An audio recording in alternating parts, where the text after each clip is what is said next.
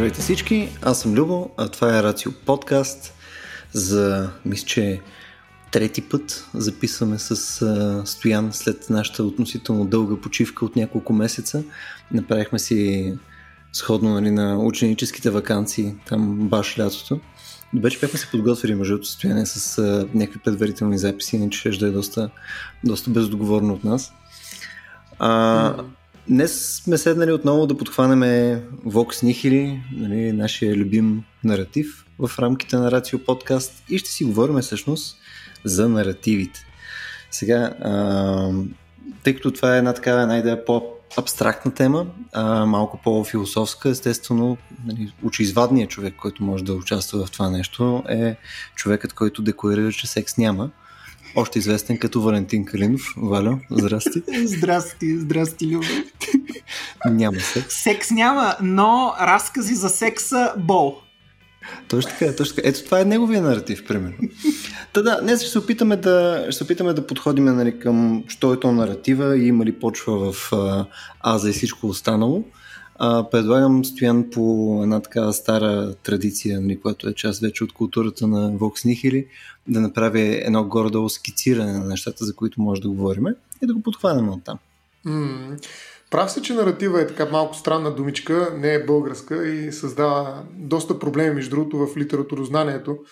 А, превежда се по какъв ли начин, като разказ, като сказ от руски, като повествование. Има доста лингвистични проблеми покрай това как всъщност да говорим за наратива, но за да ги направя още по-трудни, ще дам едно а, определение, дефиниция, Супер. която а, е превод на Дарин Тенев от един японски автор. А, Дарин се занимава много с а, японска философия, литературознание и така нататък. И Фуджи Садакадзо се нарича автора и гледайте сега една дефиниция, която според мен ще направи още по-объркани нещата, но това е целта в крайна сметка. Ние hmm. говорим за да се объркаме един друг. А, да си разбъркаме наративите. Нали, моя наратив е по-добър от твоя наратив. Както да, извинете, пъка съм стояне, обаче както а, установихме от а, нашия Дискорд канал малко по-рано през седмицата, нали, ние явно целим да объркваме хората. Нали, видя Бойко е. как беше коментирал. Ама разбира се, нали, смисъл, това не е... А, ние сме разрушители на наративи, нали, смисъл, не е... А, така еднозначно да градим една кула. По длъжностна характеристика на, сме такива, да. Абсолютно, точно, абсолютно. Та, дефиницията. Наратив е всяко описателно или разказвателно представяне, което посочва начин на биване, състояние или събитие, основан върху езиково действие, включило другия, на коя на черта другоста. Стана ли ясно? Всичко разбрах аз. Напълно. Напълно. Това е най-кристалното определение за наратив, което съм срещал. Да. Мисля, че нашите слушатели да. ще бъдат напълно задоволени от него. Да, може, Благодарим, както и миналия. Точно така, миналия епизод беше, мисля, че казахме каквото имаше за наратива от тук нататък. Само нали, бележки под линия.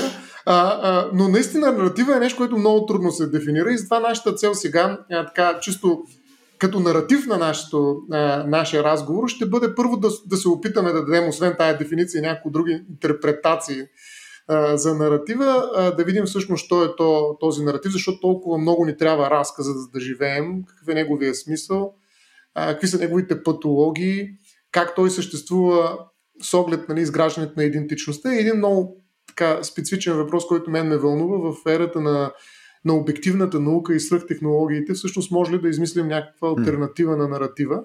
Но преди да стигнем до там, всъщност наистина трябва да фанем бика за рогата, както винаги го правим. И това го прави най-вече Валю много ефективно, както много добре знаем, така че ще го оставя той да поанализира и да допълни тази дефиниция а, за наративата. Валя, какво, какво ще ни кажеш за наратива? Това е твоя тема, ти я предложим, така че предполагам има какво да ни кажеш по нея.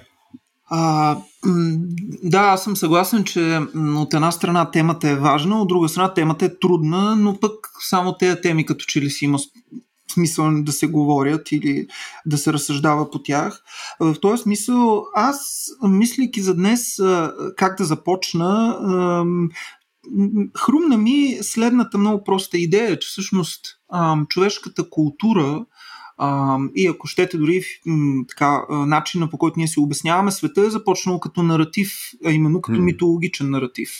А, първата форма на обяснение на света е м, митологичният разказ.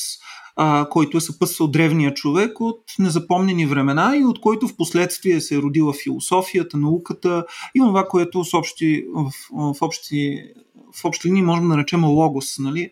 логическо, абстрактно мислене и познание и прочие. Но преди това, преди обяснението, така да се каже, има а, има един разказ, разказ за митологични същества, за свръхестествени причини, разказ, разбира се, за началото на света, а, разказ за происхода на определени социални а, или а, природни феномени. А, и този, а, този митологичен разказ а, изпълнява една точно определена цел и функция, именно той подрежда първичния хаос, той тушира а, неопределеността на съществуването. И от, а, от а, анархията, от хаоса прави ред и порядък. И правейки ред и порядък от хаоса, той стабилизира и човешката общност, човешкото общество, човешкото мислене, човешкото присъствие в света, човешкия начин на живот в този свят. А, в този смисъл ам, наратива има някаква такава спасителна, жизнеподдържаща, живото запазваща, бих казал, дори функция а, ако го погледнем от тази историческа, пределно изтеглена историческа перспектива.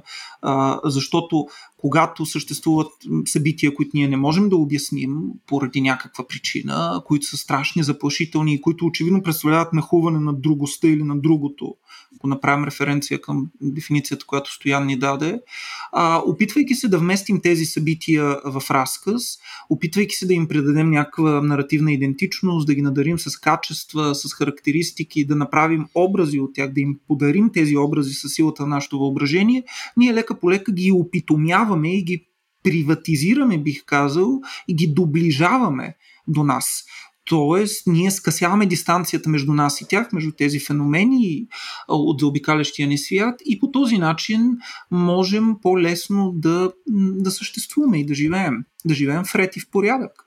Това Точно, е то, то, идеята на митологията в крайна сметка. Точно така. Тя в началото, света.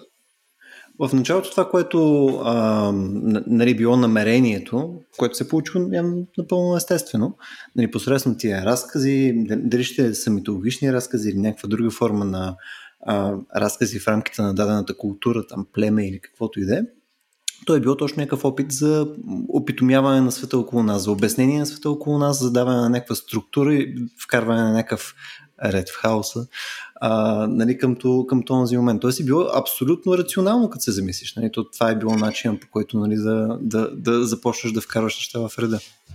Абсолютно, аб, абсолютно така е. И се сещам за една мисъл, която може би от тук насетне ние ще се връщаме към нея. Хана Арен цитира а, Исак Динесен, а, тази известна датска писателка, а, чието първо име забравих. А, но Карен Бликсен, а, която пише под псевдонима Исак Динес, mm. Динесен, която казва, че всяка една болка, ако бъде вместена в разказ, може да бъде понесена. А, това мисля, че въжи а, както за митологията, както за начина, по който ние обясняваме самите себе си и собствения си живот, така и ако щете за такава отдалечена област като психотерапията, защото може би накрая ще стане дума и за това, че наративите играят особена роля в психотерапията. Yeah. А, с това мисля yeah, аз в началото така да, да дам думата на Стоян. Да, да, наративите успокояват определено, те лекуват, освен че опитомяват, т.е. създават не, вътрешен, не само външен, но и вътрешен ред. Нали, вътрешния ред е начина по който ние градим идентичност и спокойствие в тази идентичност, но аз искам само няколко други неща да кажа за наратива като понятие, което а, тук погледнах да видя като коя дата го слагат, че е измислен като термин едва ли не. 1966 между другото свързва с имената на Робърт Едуард Сколс и Робърт Келоп, но по-важното не е толкова имената им, колкото това, че в наратива се включват две неща. Между другото, още някакво понятие да вкарам нали, в разговора. Сюжет, нали, това е историята, като сюжета не трябва да се бърка с фабулата, защото фабулата е м- просто последователността във времето, по която се извършва, която потича разказ, докато сюжет е начинът по който нали, минаваме през него, когато а, четем една книга, да речем, но това също не ни интересува толкова много. Но вторият компонент на наратива е повествованието или нарацията. Тоест, освен наратив имаме и нарация. Аз продължавам да се опитвам да объркам слушатели, разбира се, но а, повествованието, за разлика от наратива, вече е начин на излагане на събития, т.е. похват. То е начин, който ние хващаме фактите. Т.е. наратива, освен че е някакъв продукт от а, нашето отношение и подход. А, той е свързан именно с а, тази специфична техника, повествованието, нарацията, чрез която ние се опитваме а, а, да обработим реалността и да я направим а, познаваема, обяснима, това, което каза и Валя, това, което каза и Любо. Така че наратива включва сюжет, но сам по себе си сюжета както и фабулата, не са достатъчни, за да видим наратива в неговата пълнота. Нужно е и нарация, повествование. Тоест, начинът, който ние хващаме. Какъв е този начин? Ми виждаме един суров материал и ние се опитваме да го подредим. Но освен, че го подреждаме, тук правим и още едно много важно действие, според мен. Вкарваме причинно-следствена връзка.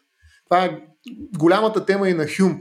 Нали? Mm. И още тук се вижда, че всъщност всеки наратив съдържа в себе си една голяма лъжа. Нали?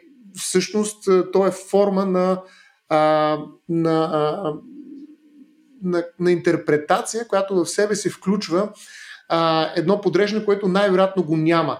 Една причина и следствие, които най-вероятно всъщност не съществуват. А, но ние ги вкарваме там, създаваме ги, за да може този разказ да е по-близък, както каза и Валио, да е приватизиран, да е а, наш разказ. Това, което имах предвид е, че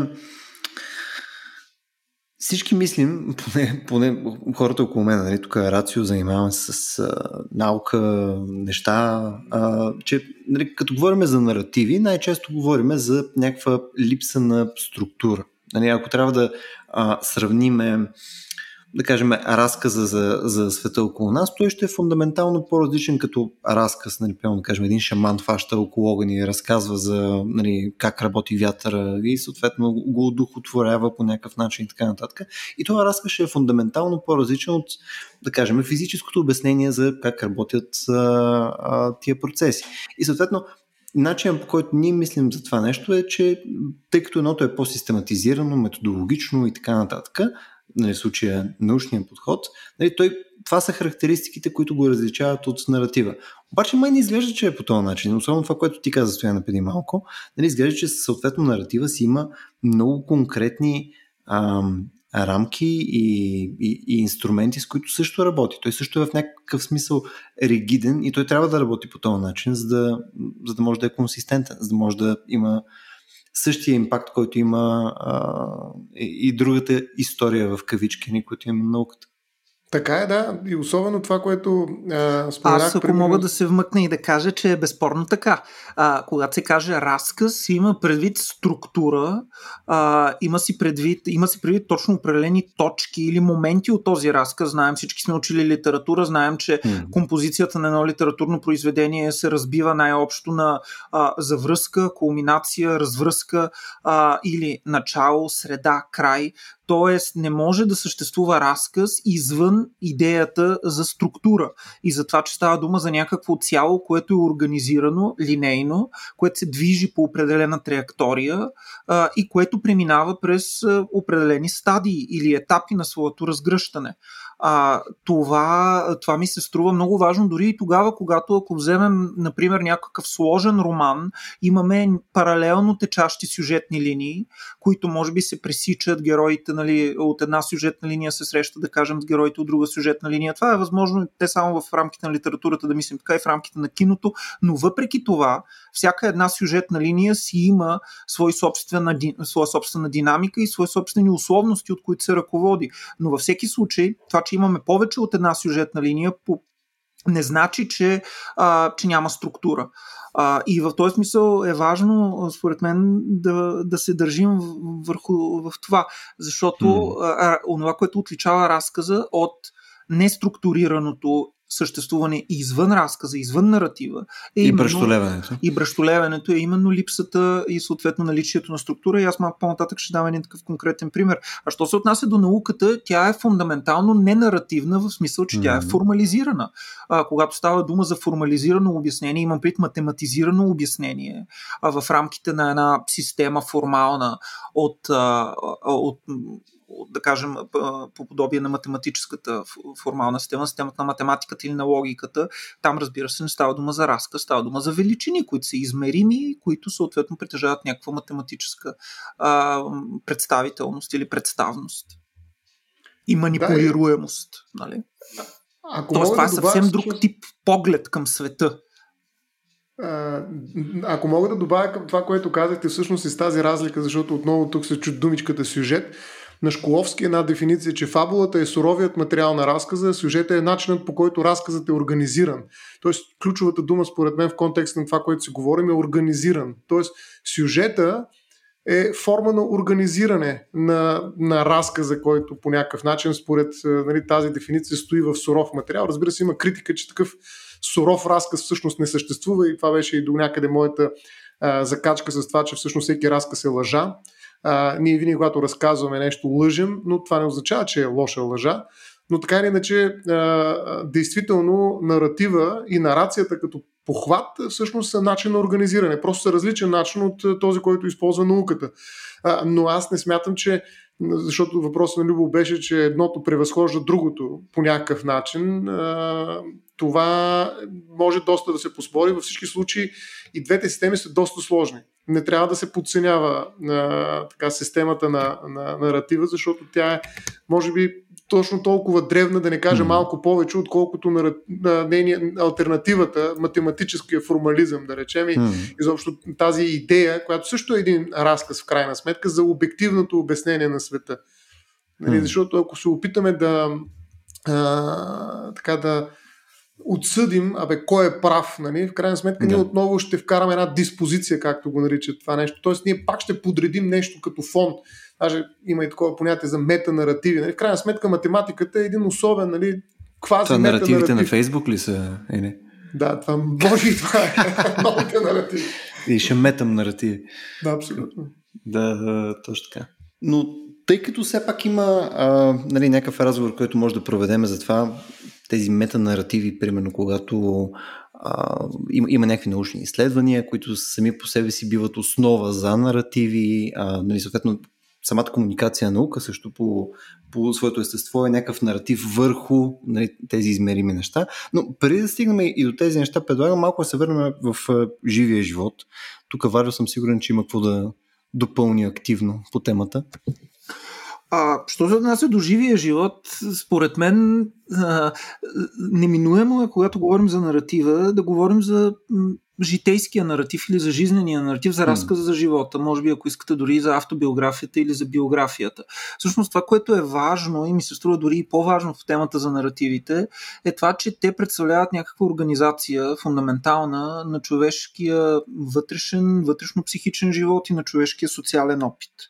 В този смисъл когато става дума за наративи, разбирани като представяне със средствата на езика на определена последователност от събития във времето и тяхното аранжиране и селектиране, а, ние мислим неминуемо за а, три неща, според мен. От една страна за познание, т.е. наратива носи някакво познание за заобикалящия ни свят и по-важно познание за самите нас, кои сме ние, каква е нашата идентичност, откъде идваме, и на къде отиваме, а, каква е нашата семейна родова история, кога сме се появили в тази родова история и разбира се какви са нашите цели и стремежи за бъдещето, които ще направят това бъдеще осъществимо и реално.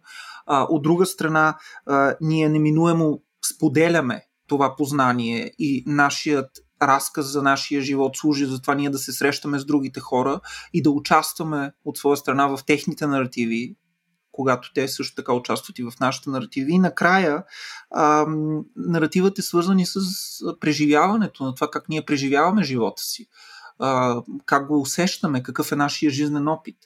И разбира се, той включва едно движение, на което още Дилтай обръща внимание в края на 19 век, началото на 20 век в едно много известно есе, което се казва Преживяването и автобиографията, в което есе големият немски философ Вилхем Дилтай говори за това движение на връщане назад, ретроспективно, което по някакъв начин преподрежда живота и го осмисля. Преподрежда го в смисъл на това, че от една страна селектира важните събития и от друга страна им дава някаква интерпретация в рамките на едно цяло. Тоест, говорим за процес по постоянно структуриране и оцелостяване на нашия живот, в едно конкретно, в едно конкретно единство, което именно е единството на нашия живот и ние а, виждаме себе си като главни герои на това единство mm-hmm. и, и разгръщаме онова, което големият френски философ от своя страна големия френски философ Пол Рикьор от своя страна ще нарече наша наративна идентичност. Това е някакъв наративен аз. Наративна, наративната ни идентичност, да, и наративният ни аз представлява онази история на нашия живот, в която ние постоянно се представяме като герои в тази история. При това главни герои, които следват определени перипети определен път във времето и в пространството и оцелостяват себе си, имат себе си като цялостни индивиди.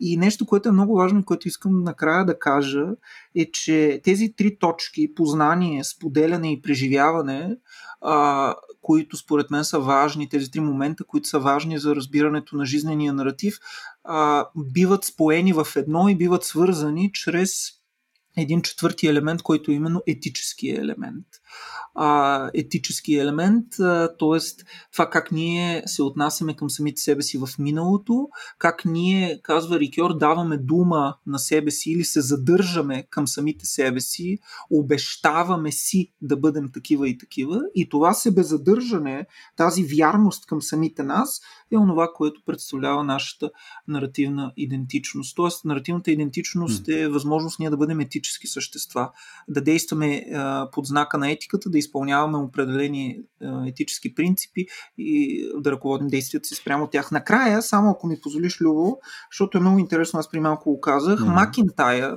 големият Големият философ на етиката Лаздър Макинтайр в неговата прекрасна книга След добродетелта отделя една много важна глава посветена на наративите и на връзката между добродетели и наративи. Но в тази глава, може би след малко ще се върнем към нея или може би Стояна, ако иска нещо може да каже, но в тази глава той а, привежда един цитат от записките на доктор Джонсън, който е един известен еродит британски, голямо име в така, британската култура и хуманитаристика, за едно негово пътуване във Франция. И ето какво ни е оставил доктор Джонсън за този престой него във Франция. Цитирам. Там чакахме дамите. На Мурвил, Испания. Градовете на страната, всички просеци. В Дижон той не можа да намери пътя за Орлеан. Кръстовищата във Франция много лоши. Пет войника. Жени. Войниците избягали. Полковникът не бил изгубил петима мъже заради една жена. Магистратът не може да задържи войник без разрешението на полковник и така нататък, и така нататък, и така нататък. Виждате тези къси телеграфни фрази, а, по какъв начин те ни представят каква е альтернативата mm. на наратива. Там, където няма наратив, събитията просто са в телеграфен yeah. стил изброени едно след друго. А, точно така. Но каква е връзката между тези събития, за какво става дума, а, ние не знаем. Ето това е една възможна альтернатива, която Макинтайр ни представя на това, което той нарича обединяване на живота обединяване mm. на индивидуалния живот под знака на наративното търсене. Тук само, Валю, искам да те върна обаче към нещо, ам, което, което спомена. Нали, при формирането на този наратив, който е на Аза, а, тъй като ние постоянно вкараме някаква агентура, когато говорим за наративи, да някой, някой го разказва този наратив, нали, на база на някакво негово намерение. Това намерение нали, ти това, което спомена, че най-вероятно ще е базирано в някаква етическа рамка или там някакви морални устои и така нататък. Тоест, самата навигация на, на наратива минава през, през някаква такава цетка, а, което, примерно, за повечето наративи съм съгласен, но конкретно, когато говорим за наратива на Аза, а, защо твърдиме, че има, че има деята от това нещо? В смисъл, не е ли наратива на Аза, нещо, което е по-скоро себеформиращо се до голяма степен. В смисъл, не, не бих казал, че имаме някаква, някакъв активен контрол върху наратива на света ни по цял ден. Аз не сядам, примерно, сутрин да си разпиша как си представям света около мене, то горе-долу се формира сесия на интеракцията ми със света. А, да, но това, за което става дума тук, като че ли е малко по-различно. Става дума за това, че когато ние разказваме нашия живот, ние неминуемо посочваме себе си като главни герои на този живот.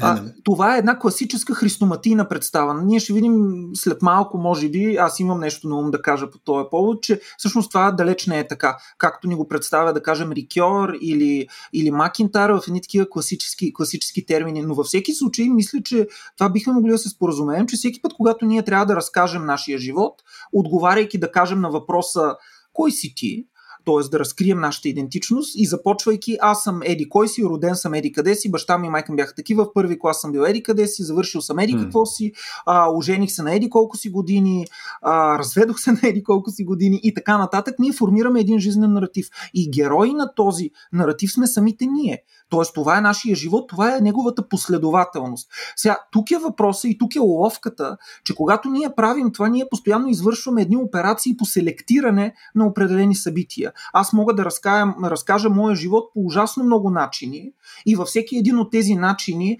аз ще слагам акцентите на различни места от тази последователност от събития. В един разказ едни събития ще присъстват, ще бъдат с акцент, в друг, в друг тип разказ тези събития ще отсъстват и няма да има никакъв акцент.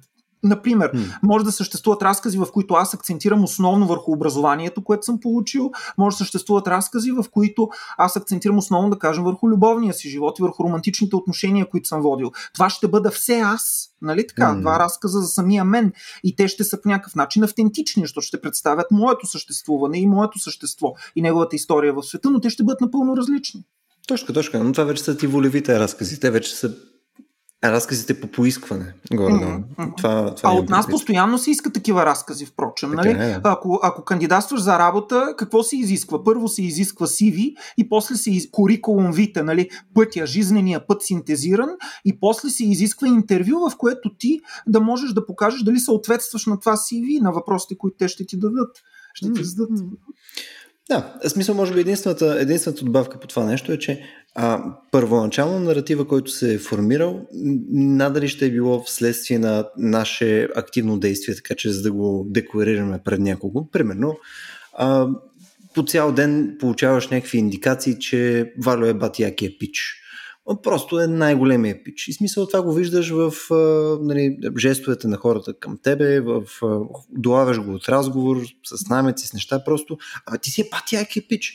И съответното просто ти не искаш да го, а, мисля, ти не хващаш и да казваш съзнателно, о, аз съм, аз съм фантастичен, а по някое време просто го знаеш вече, че си фантастичен. И когато трябва да обясниш вече на някой, ти знаеки това нещо за себе си, имайки този наратив вече естаблишнат, без ти да правиш някаква активна част по него, ти просто отиваш и го казваш на тия хора. Гледайте, аз съм супер як, докато Стоян Ставро е най-най-якия пич. Нали, Стоян? Е, вярно е. Вярно е. А, а, ти поставяш много важен въпрос, който искам всъщност съвсем накратко да продължа. Това е за разказвач. А, действително няма наратив без разказвач. Въпросът е тогава, когато разказваме живота си, действително дали ние сме хората, които го разказват или някой друг разказва нещо за нас, което ние припознаваме като свой разказ. А, така че разказвача, така, колкото и да се опитва да се крие зад разказа и да се така, слее с неговия фон, той винаги присъства и това е голямата власт в наратива. Също, ако имаме критика на наратива, към която Вали обеща, че ще тръгне, а, с това, което каза преди малко, всъщност тя е критика към разказвача основно. Но има и още нещо, че всъщност обикновено разказа не е един. А имаме като матрешка разказ в разказа, в разказа, в разказа, в разказа. Тоест, ние когато се опитваме да разкажем за себе си нещо, ние го правим в рамките на някакъв друг разказ. Примерно разказа на моето семейство. А, този разказ обаче се случва в разказа на българската народност или пък в разказа на града, в който живеем. Това се случва в разказа на Европа, това се случва в разказа пък на света. После имаме един разказ за Вселената. Тоест, нямаме единен разказ, който да така, пробие цялото пространство и време и да е абсолютен. А, възможно е да има така, наративна схема, която се нарича понякога мета-разкази, големи разкази, които се опитват да обяснят всичко и да подредят по-малките вътрешни раз, а, а, наративи, разкази в себе си, да ги организира. Тоест, това, затова е мета-наратив, защото е наратив за наративите, но така или иначе той също има някакъв разказвач. И а, колкото м- повече, пак казвам, ни е трудно да открием кой разказва разказа, толкова по-опасно става за нас. Защото разказа, както е а, средство, похват, за да хванем себе си, за да си обещаем на себе си, че ще бъдем себе си, така и похват начин някой друг да не хвани и ние да се обещаем на него. Тоест, а, много е много е трудно понякога да избягаме от определени наративи, които са за нас, но разказвача е различен. И аз бих казал, че точно това представляват предразсъдъците. Един предразсъдък просто е разказ за теб, в който обаче разказвач е външен. И тогава много трудно можеш да обясниш и да промениш този разказ. Нали, ти наистина трябва война на разкази, на наративи. Ти трябва да разкажеш история за себе си, която е различна от историята, примерно, на ромите, ако ти си ром. Не, ами той е ром, значи ясно, роден там в Сливен в гетото, разказа е ясен какво ще се случи до края на историята. Само, че ти идваш и кажеш, бе, чакай малко, това не е моя разказ, аз ще ви разкажа един друг разказ. И, нали, имаш едно предание малки истории, разказваш точно такива разкази. Да, и още по-големия проблем, напълно съгласен съм с, с поинта на Стоян, още по-големия проблем е, че всъщност, ако трябва да сме последователни, бихме могли да кажем, че този символичен ред, който се наслагва под, под формата на една принуда или на едно символично насилие, би казал Пьер Бордио и този тип социология като, като неговата, а, всъщност е унифициращ, тоталитаризиращ и той напълно отнема възможността да се създават контраразкази. Тоест, в идеалния случай, в пределния случай, а, жертвите, маргинализираните, а, деисторизираните същества, лишените от а, разкази за самите себе си същества, автентични разкази за самите себе си същества от този голям символен ред, не могат нищо да направят. Тоест, те са в маргините на разказа, в, раз, в маргините на социалното поле, в маргините на, на, на нормалното, на позволеното, на приличното и на всичко положително и допустимо, така да се каже, и съществуват като вредители, чужди, провокатори и всякакви такива непълноценни, непълноценни единици. И това всъщност е голямата, това е голямата как да кажа, голямата причина и мотивация, силната мотивация за различни форми на еманципация. Защото потискането, правенето на някой да бъде незабележим е всъщност отнемането на възможността той да разказва самия себе си. Да, той се превръща в интериор, в нечи чужд разказ. Нали, отнемането на гласа на един човек също означава отнемането точно на това, което казва Валя, на неговия автентичен разказ. Тоест един вид разказ да се превръща в а, начин на съществуване на волята на човека, на неговата автономност. А, от тази гледна точка, определено въпроса за разказвача а, е един от най-важните според мен при, при разкази. Така че не може да говорим за наратив а, и много добре стигнахме до там, без да говорим за разказвачи. А винаги, когато се сблъскат разказвачи, те се сблъскват и разказите. Нали? Могат да се споразумеят някъде, да се засечат, нали? да направят някаква обща сюжетна линия, да стиснат ръцете, така да се каже. Между другото, правото точно това прави а, макар че тук малко излизам от контекста, но правото се опитва чрез той съвсем друг начин на, на говорене, но наративът може да бъде свързан с правото. Той се опитва да съгласува а, сюжетни линии по такъв начин, че те да могат да продължат за в бъдеще. Нали, говорим за правото, което работи с права. Имам предвид. Правата, едно от най-важните права, можем да го формулираме и в момента даже, е правото на собствен наратив. Uh, това е личната неприкосновеност на практика. Аз мога да разкажа каквото искам за себе си. Точка. Но сега другия въпрос е, че нали, аз мога и да злоупотребя с този разказ. Нали, във Фейсбук всеки разказва по някакъв начин за себе си. Валя също го казва това нещо, че мога да се избера. Тоест има тази селективност, е това, което аз така по-грубо казах, лъжа във всеки разказ, защото всяка презентация всъщност не е истината, ако изобщо може да говорим за истина, разбира се. Така че разказа е един от начините, които да релативизираме понятието за истина. Да, то, а... то, то в крайна сметка е някакво приближение. Мисля, дори, дори а, честно подходения разказ нали, е някакво приближение към реалността. Няма как да е реалността. Сега, от друга страна, на мен ми се ще да вкараме и един малко по-обективен а, поглед, защото аз съм убеден, че разказът и разказването са а, невробиологично обословени. А, те са част от функционирането на автобиографичната памет на човека. В този смисъл човека по своята биологична природа, според мен, и поради си, по силата и по конституцията на своята нервна система е едно разказващо а, същество. Това може да бъде като дефиниция, такъв тип нали, афористична дефиниция за човека, че той е а, разказващо същество.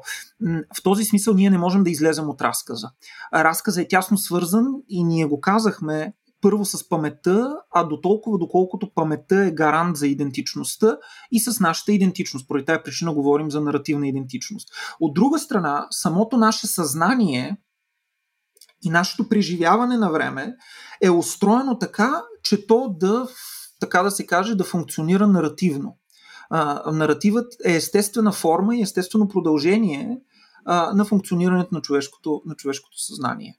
Начина по който ние се връщаме назад към самите себе си, начина по който на нас ни е позволен по силата на нашата нервна система един такъв ретроспективен поглед, който освен ретроспективен е и осмислящ, защото всъщност, пак казвам, когато си това е пункта, върху който настоява Дилта. И когато ние се обърнем към нашия живот, ние го виждаме заедно с неговите по-силни и по-слаби страни, заедно с неговите падове и с неговите върхове. И ние избираме и аранжираме някои от тези събития, за да можем да, за да, можем да, ги, да ги скрепим в една цялостна констелация. И тази констелация да представим като наш собствен живот. Е, разбира се, а, Стояне, аз бих те провокирал, защото знам, че ти се интересуваш по тази тема. Ние знаем, че съществуват и немалко патологии на разказа, така да ги кажа. Разбира се, става дума за невропатологии.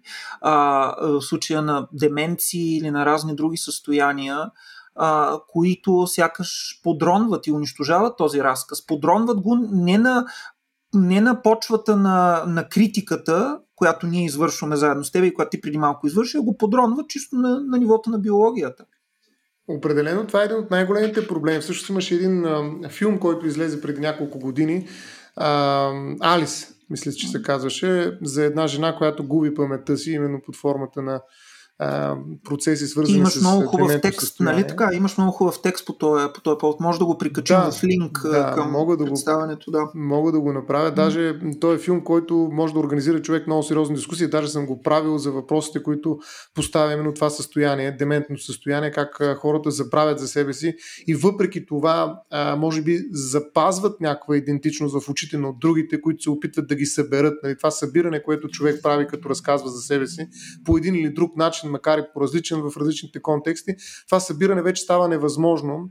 А, а знаем, че дементните състояния са едни от най-големите проблеми, пред които е изправена Европа, предвид нарастването на възрастта на хората и старческите процеси, които водят до такова заболяване. А, така че проблема в, в момента, в който вие се сблъскате с един човек, който не може да дефинира себе си и не е адекватен да, да сглоби разказ за себе си, т.е. не може да, да застане пред вас, а вие трябва да, да, да го застанете пред себе си, без да отнемате неговата идентичност. Това е един много, а, много фундаментал, една много фундаментална ситуация, в която виждаме другостта и ако искаме да я уважим, нали, не трябва да разкажем собствения си разказ за нея, да се опитаме да намерим нейния разказ, което а, не знам дали е възможно изобщо. А, така че а, хората с дементно състояние, а, които работят основно през емоциите, оказва се, че емоцията и любовта надживява идентичността. Емоцията е друг ключ към идентичността на човека при неговото присъствие тук и сега. Нали, една от вариан...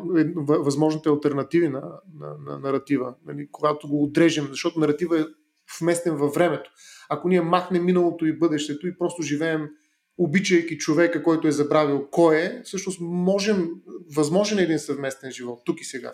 Тоест, тоест това, че тези хора нямат вече достъп до тази игра на наративи нали, за, за Аза, Рано не ги изключва все пак от участието в чуждите наративи. Точно, това, е точно това щях да кажа. Те участват в нашите, като любовни обекти, участват в нашите mm. наративи и са жизнеспособни в тези наративи. Затова дори и тогава, когато те са забравили кои са, ние не сме забравили кои са те за нас.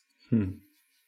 А, аз исках да кажа нещо, също много интересен случай от невропсихологията представлява Корсаковия синдром или различните форми на амнестичен синдром. Това са състояния, при които има много тежка антероградна амнезия, а, т.е. има проблем с фиксирането и създаването на паметови следи. Това означава, че хората не могат да създават спомени и на всеки 4-5 минути те, както се казва, отново трябва да се запознават. Запознавате се с един такъв човек, а, излизате от стаята, влизате и трябва отново да се запознаете с него, защото той вече е забравил а, кои сте. А, Оливър Сакс е безспорно един от големите изследователи на наратива, почитател на наратива, а, човек, който е писал изключително много за ролята на наративите в човешкия живот. В една негова много добра книга, Мъжът, който взе жена си за шапка, той представя някои такива свои пациенти а, с тежки дефицити неврологични. Един от неговите пациенти е точно с двама в тази книга, но аз само за единия ще кажа. Той е а, с тежка форма на Корсаков синдром, а, който е придружен с много изявени конфабулации. Конфабулациите са един, един интересен психопатологичен феномен. Това представляват а, малки митове или разказчета, а, с които се запълват празнините в паметта. Тъй като а, няма възможност за създаване на стабилни паметови следи и тъй като всяка една а, фиксация пропада за изключително кратко време или изобщо не се създава и не се стабилизира в паметовата система, а, за да могат да се ориентират в света, а, самият мозък на тези хора, болни от Корсаков синдром, произвежда постоянно такива конфабулации, с които се запълва тези празнини. И в случая на, в случая на Уилям Томпсън, за който разказва Оливър Сакс, в своята в, в книгата, която споменах, мъжа, който взе жената си за шапка, книгата се, главата се казва Въпрос на идентичност. Впрочем, всъщност става дума за а, този Уилям Томпсън, който постоянно се припознава и не може да разбере кой е Оливър Сакс, който е отишъл при него на, на визитация. И той ту го взема за един, ту го взема за друг. Ту си мисли, че клиент в бакалията, в която той цял живот е работил, на която е, в която е продавал, ту си мисли, че е негов стар приятел, съученик, ту си мисли, че е неговия личен лекар и изобщо не може да намери и да разбере, в себе си не може да намери и да разбере кой е този човек срещу, срещу него. А, така че ето това е един случай, при който радикално паметта е а, поставена на изпитание, от тук идентичността и съответно наратива липсва. Наративът е заменен, както Сакс казва, от множество а, нескончаема поредица от такива митове, конфабулации, измислици, по, чрез които мозъкът се опитва да стабилизира, разбира се, неуспешно опита. Оливър Сакс казва, че това е пример за повествователно безумство повествователно mm. безумство, много силен, много силен израз, а, някаква особена форма на такава ексцесивна митомания. Нали? А, много бързоречиво смесване на идентичности, които постоянно биват приписани на, на, на човека от среща, без ти да разбереш за кого всъщност срещу кого си изправен. А това е. Тук... Да, някой, познаваш много добре иначе.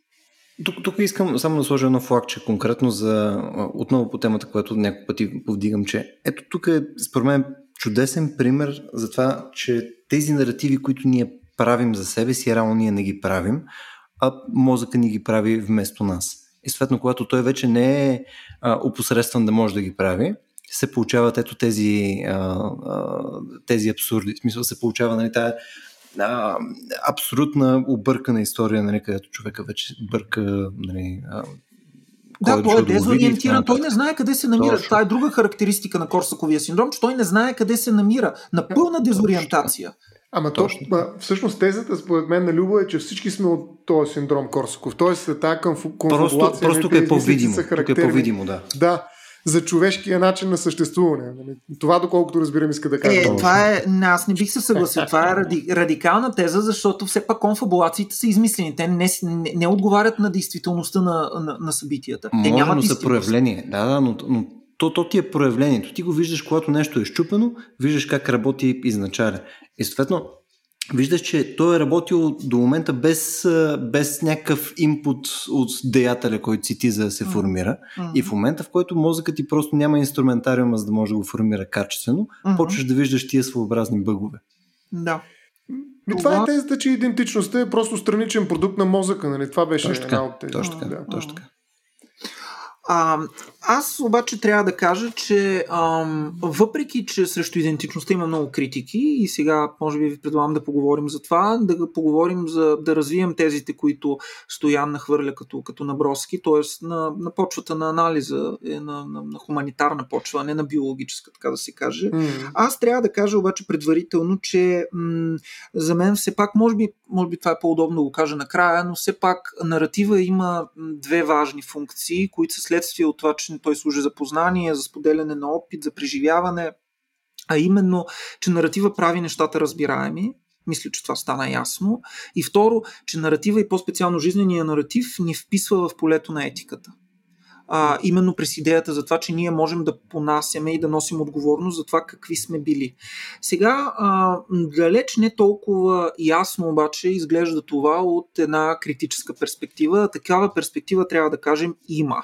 Действително, наративният обрат в хуманитарните и социалните науки от 70-те и даже 80-те години на 20 век, който е свързан с имената на Рикьор, Макинтайр и още много други, разбира се, Оливър Сакс и така нататък, а, но не само те, а, има и а, своя контрапункт в лицето на също не е малко а, така силни а, гласове и умове, които ни казват, че всъщност наратива е иллюзия. Тоест, те поставят под въпрос а, а, това, че разказа трябва да носи смисъл и че човешкият живот трябва да носи смисъл. Напомням ви а, една велика фраза от Шекспировия Макбет а, където в края, когато Лейди Макбет умира и ам, идва при, а, вестителя, който обявява това на, на Макбет, той казва не, нали, да беше умряла по-нататък и после казва, че този живот е само една нещастна движеща се сянка, актьор бездарен, който се явява, измъчва се, изпъч, и из, измъчва и изпъчва своя час на сцената и след това изчезва. История разказана от Лут в, буквала, в, в, в буквалния, това е думата е идиот, с много шум и бяс, в която няма ни капка смисъл. Виждаме, че всъщност човешкият живот може да бъде концептуализиран и от тази гледна точка, като антиистория или като бръщолевене, което е разказано от идиот – а, и това, впрочем, тази линия на Шекспир, може да се види, например, в екзистенциализма. Ние вече говорихме доста, мисля, че за Сартър и за м- погнусата. А, и тогава говорихме за абсурда, доколкото си спомням, за това, че там да. главният герой Рокантен се сблъсква с, с абсурда на съществуването, но всъщност хората, които са чели този роман, знаят, че една от основните теми в романа е всъщност това, което прави Рокантена. Именно той пише една биография на един там благородник френски. И всъщност този роман съдържа особена критика срещу наратива от екзистенциалистка позиция. Какво ни казва тази критика? Казва ни, че да живееш и да разказваш са две напълно различни неща това е абсолютно, противор... Е, в абсолютно противоречие с, да кажем, един Маркес. Напомням, че съвсем наскоро, миналата година, примерно, на български беше публикувана в два тома автобиографията на Габриел Гарсия Маркес, която се нарича Да живееш, за да го живеенето се подразбира, живота разказваш. Е, Сартър ни казва, че всъщност между тези два елемента има абсолютна дизюнкция. И тогава, когато ние си мислим, че има конюнкция, т.е. Когато си, когато си мислим, че те са свързани по някакъв начин, ние се намираме в полето на фалшификацията. Защото разказа фалшифицира живеенето. Разказът се опитва да приписва смисъл на живеенето, без то обаче да има такъв. Защото човешкото живеене mm. представлява а, един, а, едно пребиваване, една протяжност във времето, която а, много бързо се изчерпва от към смисъла си. И тук ние се докосваме до темите за скуката, за абсурда и така нататък. Аз имам и цитат, но Стоян иска нещо да каже. Да, мисля, само да че... се включи и след това си цитата, Добре. защото цитата сигурен съм е доста... Говори по-дълго, ти подготви да, за него е дълъг, и беше да. важен. Да, така че ще стигнем до цитата, държа много да не го прочетеш, но исках само да добавя нещо, че всъщност а, а, тук има два проблема. Първият е дали изобщо можем да намерим смисъл извън наратива, т.е. доколко всъщност това живеене, каквото и да значи то, всъщност е живеене с смисъл, ако е извън наратива. Т.е. има ли надежда за смисъл извън наратива въобще? Ако просто живея тук и сега без да разказвам, най-вероятно има някакво преживяване, но дали има смисъл или пък самото преживяване става смисъл, това е един сериозен проблем според мен за оцеляването на смисъл извън наратива, дали изобщо е възможно. И втория проблем е всъщност, че аз бих подкрепил тезата, че наратива не е констативен, а е конститутивен, т.е. той има перформативност в себе си, той създава реалността. А. Така че ако аз мога да разкажа нещо за себе си, аз мога да създам себе си. Тоест, това е един момент, в който да. се конституирам, да. И в този смисъл тази критика а, като че ли не успява да отговори на този перформатив в на това създаване а, в разказа, защото когато разкаже нещо, то моментално се случва. Да, може би не се случва с мене, може би тази позиция на разказвача, която заемам в момента, в който разказвам, ме лишава от възможността да бъда героя в разказа. Може би това е а, дезюнкцията, нали, това изключване на, на героичността в разказа от факта, че аз го разказвам, защото не мога едновременно да съм и двете. Нали, това означава някаква някаква обърк, обърканост в, в структурата на разказа, може би е по-добре да, да изживееш разказа и след това, чрез паметта, това, което казваш, да излезеш една стъпка назад и да разкажеш за себе си като героя на своя разказ. Но ми се струва, че това не се изключва. Тоест, Сартър може би е една идея, нали, както всички екзистенциалисти, екзистенциалисти краен, а, така че сега ще чуем това, което ще ни прочетеш от него и ще продължим а, разказа за Сартър, нали, изобщо начина по който той критикува наративизма. Но ми се струва, че може да оцелее разказа. А, дори на тази критика, която Сартър го подлага. А, аз съм съгласен с теб, впрочем а, смятам, че а, отново казвам, водейки се от позицията на, разбира, на разбираемостта и на телеологията или на отговорността, а, разказът издържа. И... Но все пак е интересна тази хипотеза. Аз след малко ще оплътня с още да, една да, позиция, да го чуем. но да чуем какво казва Сартър. Това е главата Събота по обед от романа Погнусата, в която mm-hmm. главният герой Рокантен пише следното. Това е под формата на дневник, както знаем. Рекох си, че за да прерасне в приключение някоя най-обикновена случка, е необходимо и достатъчно да започнеш да я разказваш. И думата разказваш е в курсив. Именно това подвежда хората. Човек винаги е разказвач на истории. Той е обграден от своите и чуждите истории. Чрез тях осмисля всички събития и се стреми да живее живота си. Така сякаш го разказва. Налага се обаче избор да живееш или да разказваш. В Хамбург, например, бях близък с Ерна, за която си имах едно на ум, а тя пък се боеше от мен, така че водех странно съществуване. Но бях вътре в него и не разсъждавах. Ала една вечер в някакво малко кафене в Сан Паули, тя стана от масата, за да отиде в туалетната. Озовах се сам, грамофонът свиреше лазурно небе. Взех да премислям какво се бе случило след пристигането ми в града. Рекох си, на третата вечер влязох в един танцовален салон на име Синята пещера и веднага забелязах висока, полупияна жена. Тък му тази жена чакам сега, заслушан в лазурно небе. Тя ще се върне, ще седне вдясно от мен и ще обвие ръце около врата ми. И тогава остро почувствах, че изживявам приключение. Но Ерна се върна, седна до мен, обви ръце около врата ми и без да разбирам защо, изпитах към нея ненавист. Сега ми е ясно. Беше ми се наложило да заживея отново и усещането за приключение се бе изпарило. Когато живееш, нищо не се случва. Декорът се променя, хора влизат и излизат и толкова. Никога няма начало, ни в клин, ни в ръкав, дни се наслагват към дните безкрайна и монотонна аритметика. От време на време пристъпваш към частичен сбор и си казваш пътувам от 3 години, от 3 години съм в Бовил, край също няма, никога не напускаш отведнъж жена, приятел, град – пък и всичко си прилича. Шанхай, Москва, Алжир. Само за две, само за две седмици се уеднаквяват. На, момента от дъжд на, моменти от дъжд на вятър си правиш равносметка, установяваш, че си се оплел с някоя жена, че си се забъркал в някаква каша. Това трае колкото мълния. Сетне ходът се възобновява, отново започваш да събираш часове и дни. Понеделник, вторник, сряда, април, май, юни 1924, 1925, 1926. Ето какво е да живееш. Когато разправяш живота си, обаче всичко се променя, макар промяната да става незабелязана. Доказателството е, че хората казват истинска история. Като че ли може да има истински истории? Събитията настъпват в един ред, а ние ги предаваме в обратния. Уж започваш от начало. Беше хубава есен на вечер през 1922 година. Работех като писар при, в Марон. Всъщност си започнал от края. Той е тук, незримо присъствие, което придава на няколкото думи тържественост и стойност на начало.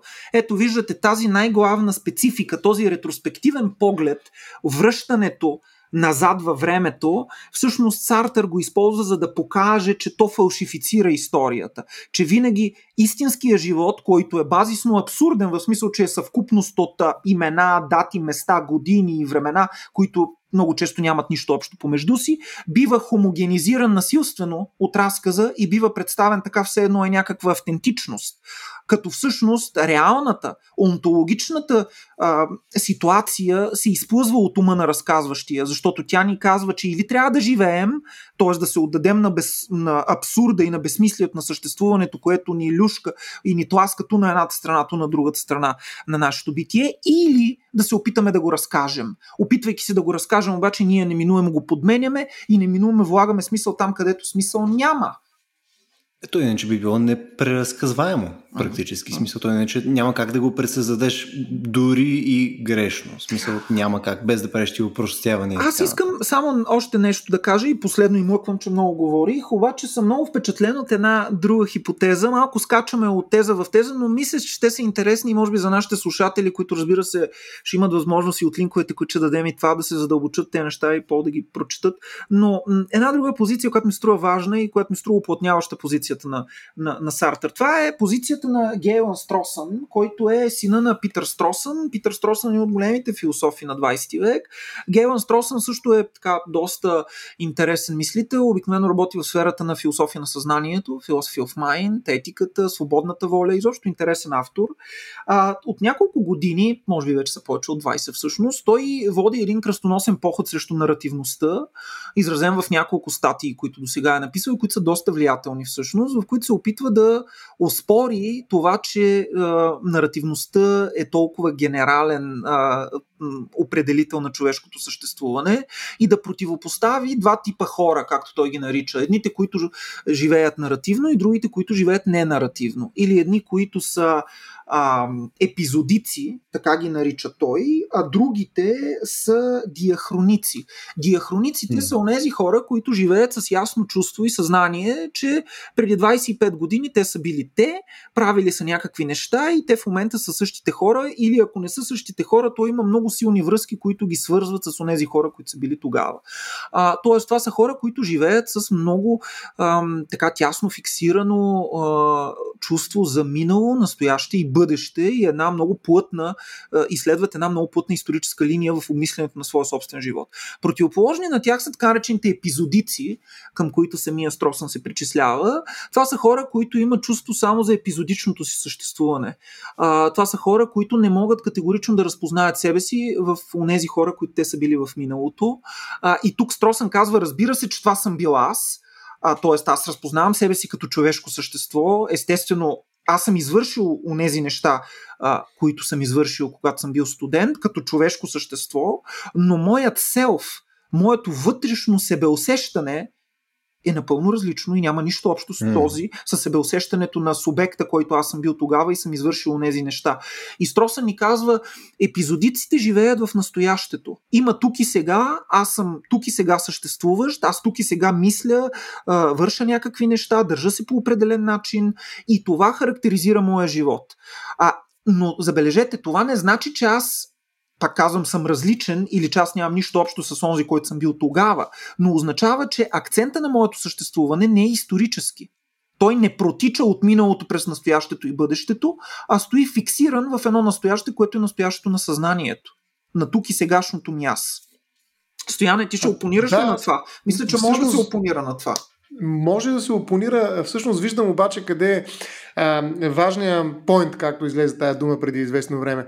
Всъщност бунта срещу наратива е до някъде бунт в името на свободата, защото един наратив, това е в психологията, нали, като принципа да, да бъдеш верен на себе си, нали, да си последователен. Абсолютно. Нали, това, това е основната идея, да бъдеш верен да. на себе си, да. Да, тази последователност тире повествователност на практика е едно робство на наратива. Тоест, ако ти разкажеш нещо за себе си и се опиташ да бъдеш себе си през цялото време, ти никога не можеш да излезеш от собствения си наратив, дори и ти да си неговия разказвач. Тоест в един момент има едно такова себепоробване. Нали, това, което ти нарече етическо обещаване на самия себе си, държане на самия себе си, може да е и арест на самия себе си. Mm. Арестуване на, на, на собствената си свобода, защото ти се опитваш да, да вървиш по този наратив, който ти или някой друг без значение всъщност го е начертал. Дори ти да си го начертал в миналото, в крайна сметка след 10 години си различен. Затова, примерно в медицинското право и в България не сме ги приели, а се гледа с много голямо подозрение на така наречените предварителни указания за лечение. Тоест указания какво да се прави с мен, ако аз изпадна в безсъзнание и примерно трябва да се извърши упрена интервенция, дали да я извършат, ако е извънредна, дали да не я извършат. Тоест аз казвам какво се прави, когато не мога да кажа. Тоест обвързвам себе с предварителни указания за лечение. Те са много притеснителни като юридически обвързващи документи, именно защото се смята, че а, човека от миналото и човека в настоящето, към който е адресирал някакво изявление, може би не се себе усещат по един и същ начин, може би са различни и тяхната свобода изисква а, този наратив да бъде пречупен. Така че тази критика на наратива аз се разбирам като призив към свобода и, и бих е подкрепил. Но едновременно с това бих казал, че наратива оцелява и отвъд нея. Тоест, в момента, в който аз се събудя от безсъзнателното състояние или в момента, в който аз почна да мисля за себеусещането, за миналото, настоящо, аз пак ще направя някакъв наратив. Тоест няма да избягам. А, наратива е като въздуха. Нали? Види ли пространство, което е свободно и го заема. Ето, практически не мисля, че някой бяга от него така или иначе. Смисъл това, че ти се усещаш по по-различен начин а, спрямо себе си от преди 10 години, да, да кажем.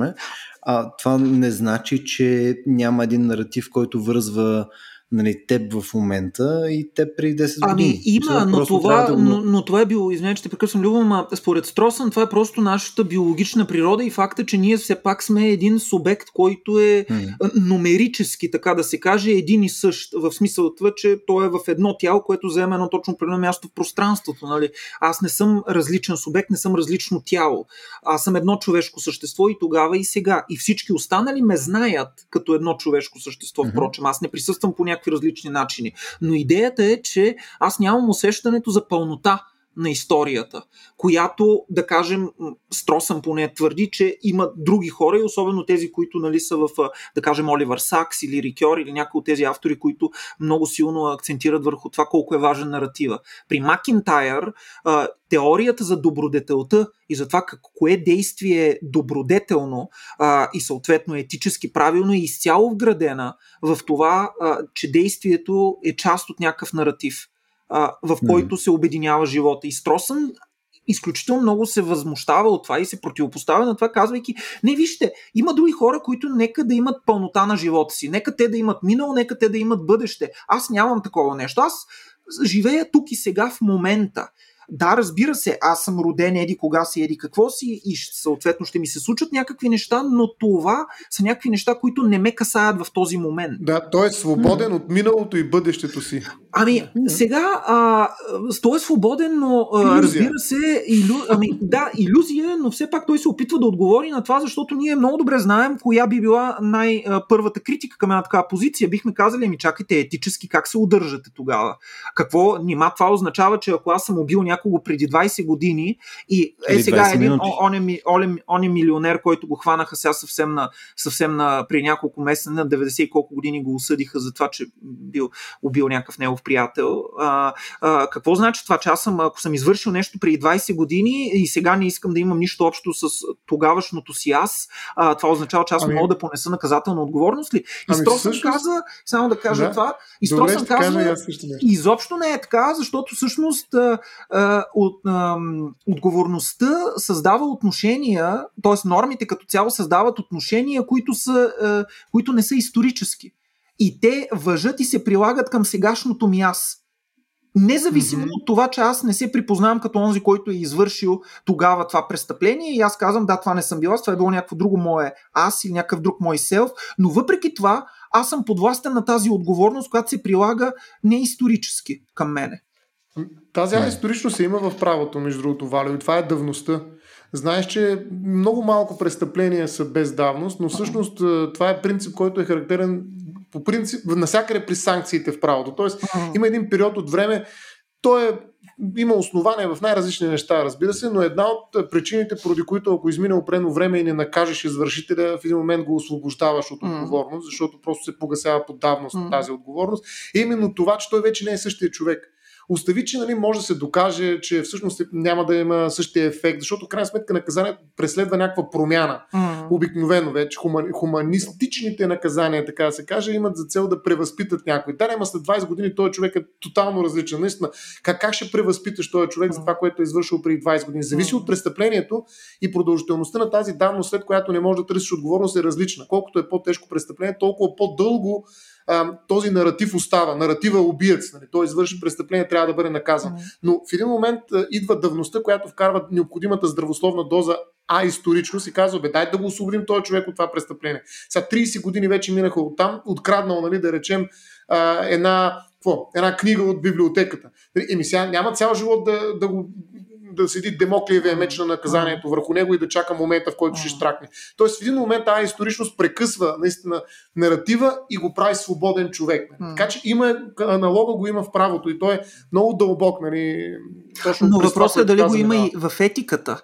Защото специално Стросън коментира единствено и само от гледна точка на етиката, да. защото там да има давност, трудно бихме могли да си го представим, макар че за такива маловажни случаи, айде така ще ги нарека, тя ще се приложи етическите принципи, ще се приложат безразличие към, безразличност, както ще се приложат да. и правните принципи, но когато става дума за едно убийство, да кажем, нещата, са, по, нещата са по-сериозни. Правото е по-поносимо от етиката, да. се оказва. Е, това е, да. Това е всъщност е, правото е по-практично. Че, че правото е по-поносимо, етиката е ужасяваща, да. да, точно така. Добре. Ма ние лека по лека си формирахме един наратив, който малко забихме нали, върху нали, консистентността на наратива нали, при, при Аза и съответно вече стигнахме до отговорност и така нататък, но някакси изначале бяхме започнали да си говорим и да сравняваме наратива с а, альтернативите на наратива. Нали, започ... споменахме и наука и така нататък, но, но, но реално по никое време не успяхме да стигнем до нещо, което да може да го сравни а, наратива. Мисля, имаме някаква альтернатива, която можем да си представим, че може да е носител на смисъл или да е някаква форма на друго обяснение на света около нас, различно от науката, различно от наратива. Мисъл, а... как бихме заходили към подобна а, тема изобщо? Защото, ако трябва да съм честен, защото стоян с теб бяхме да. почнали да си говорим точно преди, а, преди този разговор, смисъл, не мисля, че има много място, където, а, където може да сложим нещо различно от наратив. Ами аз бях обещал е вариация.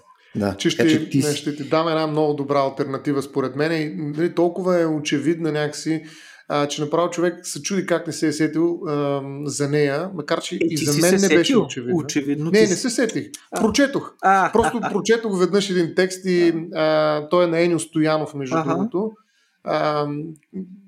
Той занимава с а, наратива в компютърните игри. Тема, която сама по себе си е прекрасна, е повод за един много по-дълъг разговор. А, но има едно подзаглавие, аз ще ви изпратя статията и на слушателите ще могат да я прочитат. Той цитира а, Лев Манович, а, специално за сблъсъка, който той нарича Енио Стоянов, база данни срещу наратив. Всъщност наратива среща най-големия си противник според мен в база данните. А база данните са нещо, което действително а, набира огромна мощ и сила. То вече има огромна мощ и сила. Не случайно имаме GDPR и а, всякакви правила и регулации относно това как да събираме данни, лични и какви ли още не. Всъщност как ги събираме данните. Данните нали, също са нещо обратното на наратив. Данни нали, те фактоиди, както ги нарече Любо. Нали. Данните са най-ценното нещо днес, но те са ценно, защото са организирани не като наративи, забележете, а като база данни. Това е база. Някакъв резервуар, в който те стоят иерархически подредени и всеки наратив може да премине през тях. А, Тоест, наратива е вторичен. Важно е да ги имаш базата данни, всичките те точки, през които да мине траекторията на наратива и да изпееш буквално наратива в рамките на определен път по базата данни, но определяш това, което е реално а, материално в този смисъл, който го нарича Манович, тук ще дам един цитат, всъщност, който е превод на Ени от Стоянов отново.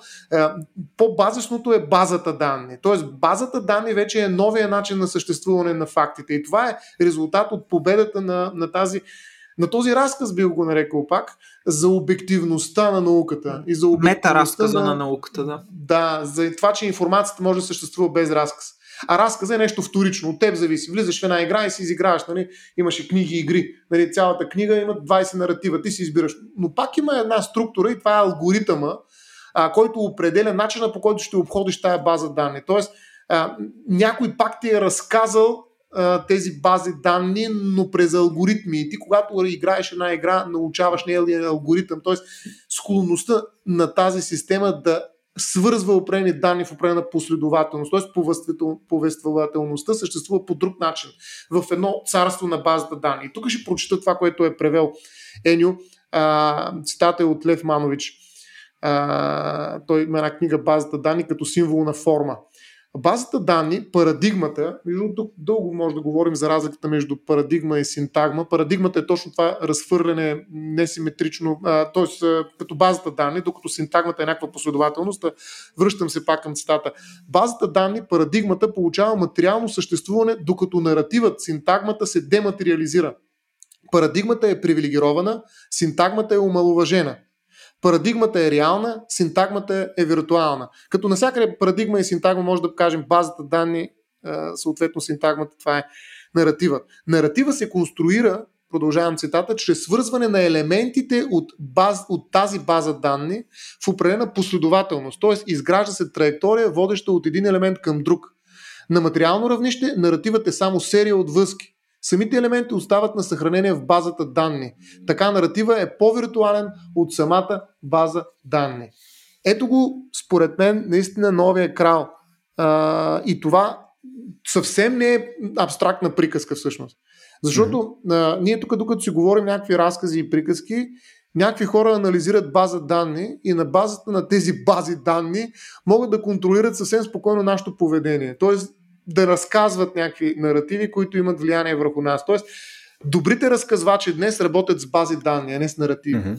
Е, хубаво да стоя, практически, практически това, което тук ще описа, нали, то, това е много конкретно нали, в домейна на, на науката и систематичното познание за околния свят. В смисъл, да очевидно нали, науката работи с бази данни или съответно с някакво друго събиране на информация по някакъв каталогичен начин. Тоест, мисъл, ние тук що не предоставихме Виж, альтернатива на тия две неща. По-скоро не, казахме... науката, науката работи с закони по-скоро. Някакви физически закони, примерно, които открива и така нататък. Нали, тя търси някакви взаимозависимости, причинни връзки, които имат нали, тази прави по-високи обективни. Да. Но всъщност базата данни са инструмента, чрез който науката стига до тези точно така. правила. Така че базата данни е различно от самата наука. Просто това е един подход. Нали? Говорихме, че а, е повествованието е похват. Да. Ето се оказва, че базата данни всъщност е новия похват, който може по различен начин да подхване фактите, данните, да ги направи база. Така че според мен това не е типично за наука. Да, със сигурност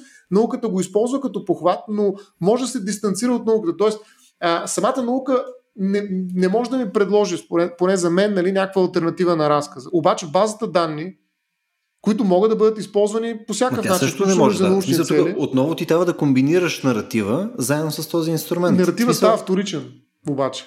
По, който държи базата данни, той държи наратива, така да се каже.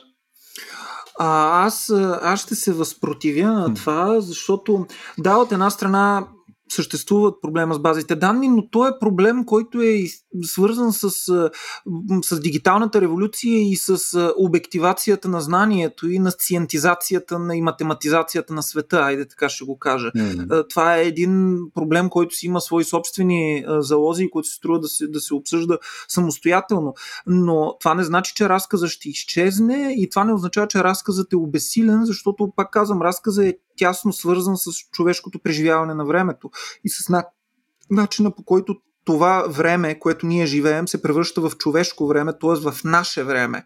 А наше време означава биографично или автобиографично време. А, отделно, а, отново, ако се върнем на ниво невробиология, знаете за тесните връзки между лимбичната система и в случая между а, между емоциите, които са, се генерират в лимбичната система и а, фронталната и префронталната кора, където се формира поведението и съответно а, където вероятно се случва разказването и създаването на разказите, а, което ни води към мисълта, че навсякъде където има емоции а, и навсякъде където има обяснение на емоциите и начин по който се себе разбираме, имаме разкази. Разкази имаме от началото на нашето от, на нашето рождение. Това са разказите за, кои, за, разказите за това, кои сме ние, е, това са детските приказки, това са онзи споделен опит, който ние приемаме от общността, в която сме се родили. Тоест, искам да кажа, че разказът е вътре в човешката биология, няма да го кажа биология, ще кажа вътре в човешката онтология. И той не може да изчезне. Каквото и да се случва. И, и според мен отново, в смисъл, в, дори в историята, която тук що Стояна разказа с неговите бази данни, които я много харесва, нали, отново mm. разказа е героя. Чакай малко. Просто той е, той е нещото, което отгоре, защо е, то е нещото, което в крайна сметка осмисля тия бази данни. Защото аз стоя не мога да ходя да ти изпринтирам сега на А4 листове, едни 10 000 листа база Само данни. Само не забравяйте какво, е, нали? какво е базата данни. Тя е записана в двоичен код. Нали така? Смисъл, трудно бихме могли не, да намерим... Не, е в таблици. Таблици. А, а, та, да, не, не, ба, чакай, чакай. Преди да, се, преди да се стигне в таблиците, тя е написана фундаментално, тя е написана с единици и нули, за да може да се визуализира като таблица. Така че а, тук имаме една поредица от единици и нули и нищо друго. Двоичен код, безкрайен двоичен код, огромен, както и Любо каза. В смисъл, това е числа. Ами, сега, че първо и те да не кажа... са властени сами по себе си. Само това искам да кажа. Добре. Аз първо да кажа, че не съм голям фен на базата данни. Всъщност не, не, не знам защо реши. Нали, въобще не усетихме, че, че не си толкова много. Да, не, по-скоро не виждам силата на базата данни. Смисъл, факта, че аз обичам да разказвам истории, нали, като всички човешки същества с емоции и тела, нали, биология, онтология, не ми, не ми пречи да видя всъщност огромната заплаха, която базата данни представляват за разказа като инструмент, в който си обясняваме света, защото според мен въпрос за базата данни е свързан с въпрос за изкуствения интелект. А изкуственият интелект навлиза и подменя да кажа, да. човечеството в много, много негови, така, да кажеш, изконни дейности. Така че ние все повече се блъскваме с агенти, които не се нуждаят от разкази. Uh-huh. И тези изкуствени агенти ще разчитат на база данни. Тоест, те нямат тела, нямат биология, нямат онтология, но имат бази данни. А и ще тези... се окажат по-ефективни. А какво има в тези бази данни? В тези бази данни може да има, да кажем, поведенчески, нали, поведенчески данни от историите на тела и на живи хора. Нали да. така?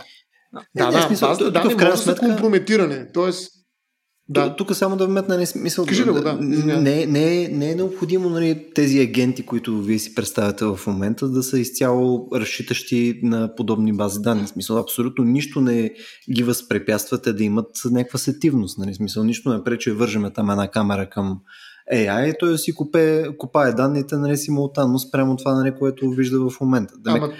не, не пречи да. и двете неща да са комбинирани. Mm-hmm. И нещо друго, което по-скоро е в посока нали, това, което ти казваш, според мен е нещото, което а, много мразя факта, че говорим за бази данни, не просто за данни, все едно, все едно нали, има е, някаква друга е. магическа схема, по която да се запазват данните си систематично, както и да е. В смисъл, а, факт е, че тези данни а, просто ще са по-достъпни. Мисъл, ние увеличаваме в момента посредством нали, а, било то социални медии, неща и така нататък. Ние увеличаваме достъпността до тези данни. И съответно това по-скоро делегитимизира тези разкази, които ние правим, което е по, а, така да се каже, сериозната заплаха за разказите, отколкото това, че изкуствен интелект, че има достъп до базите данни и така нататък. Мисля, това ми звучи като много по, по нелегитимна критика към това, което ти казваш.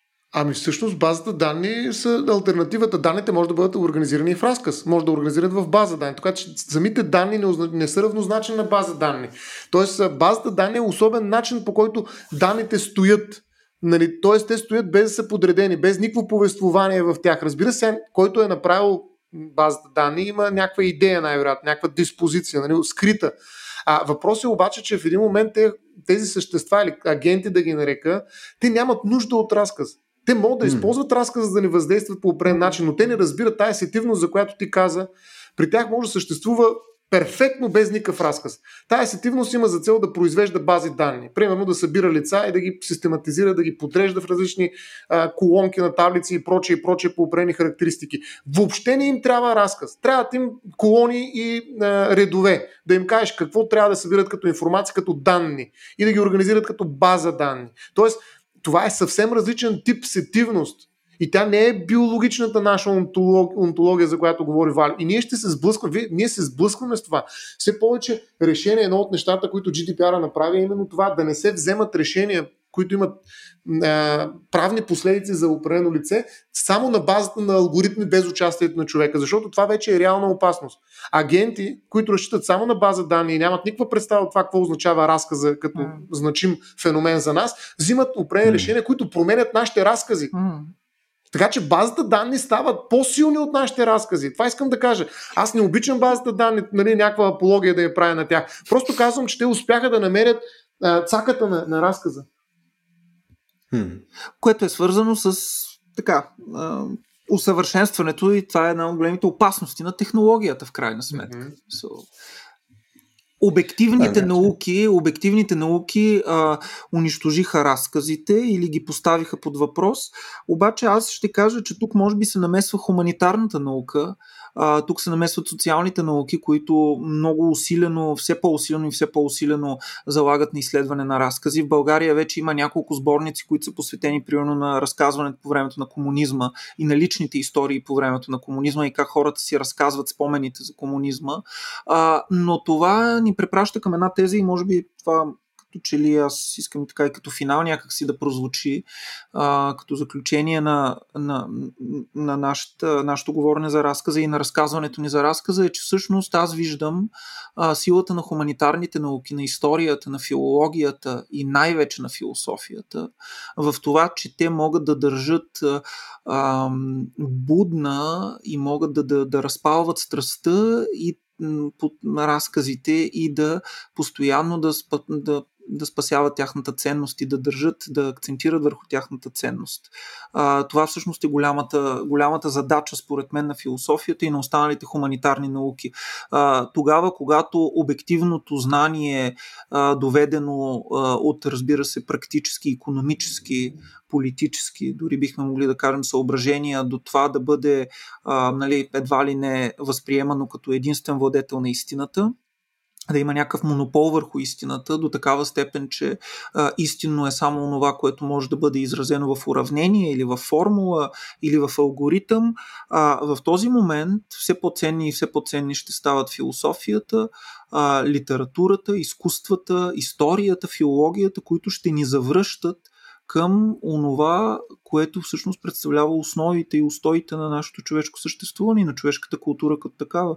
Това е начина по който ние разказваме за себе си и за заобикалящия ни свят. И тук остава да кажем или амин, или анатема. Рамен. Едни ще кажат амин, други ще кажат анатема, Любо ще каже рамен, което, честно казвам, аз може би се присъединявам към него. Нямам търпение, нямам търпение да ям рамен. Да. Между другото и аз, и аз много отдавна си мисля за рамен. Но, но в крайна сметка, По край трябва да, да завършим с, а, а, с днескашната ни тема. Смисъл, мисля, че можем и тримата да се съгласим, че в крайна сметка наративите, разказите, нали, са нещо, което е мисъл, изконно нещо човешко. В смисъл, mm-hmm. то, то ни дефинира като хора, то е нещо, което ни кара нали, да се чувстваме живи и да ни придава някакъв смисъл на, на ежедневието под някаква форма. Нали, то, това е ролята, която играят най-активно наративите при нас. Сега дали ще дойдат някакви AI, които нали, четат от а, такива злите бази данни на Ставро, нали, където кой знае какво е правил в тях между Представете ли си какъв ужас ще се случи? Е, няма да ми гледаш базата данни. Гледам ти под базата данни. Та, да, в смисъл, факта, факта, че наративите е нещо изконно човешко и примерно за мен са фундаментално а, важна част от ежедневието ми, иначе не мисля, че то ще да е търпимо, каквото и да казва Сартър и компания. А, в смисъл, за мен това го прави достатъчно важно. Предлагам, момчета, наистина с това нещо да поприключваме. Отново, днес се опитахме да го докараме до към час. Естествено, това не се получи. Смисъл, около 20 минути минахме отгоре. Но, нали, а, тук поне олимпийския принцип, поне се опитахме. Следващия път по-малко.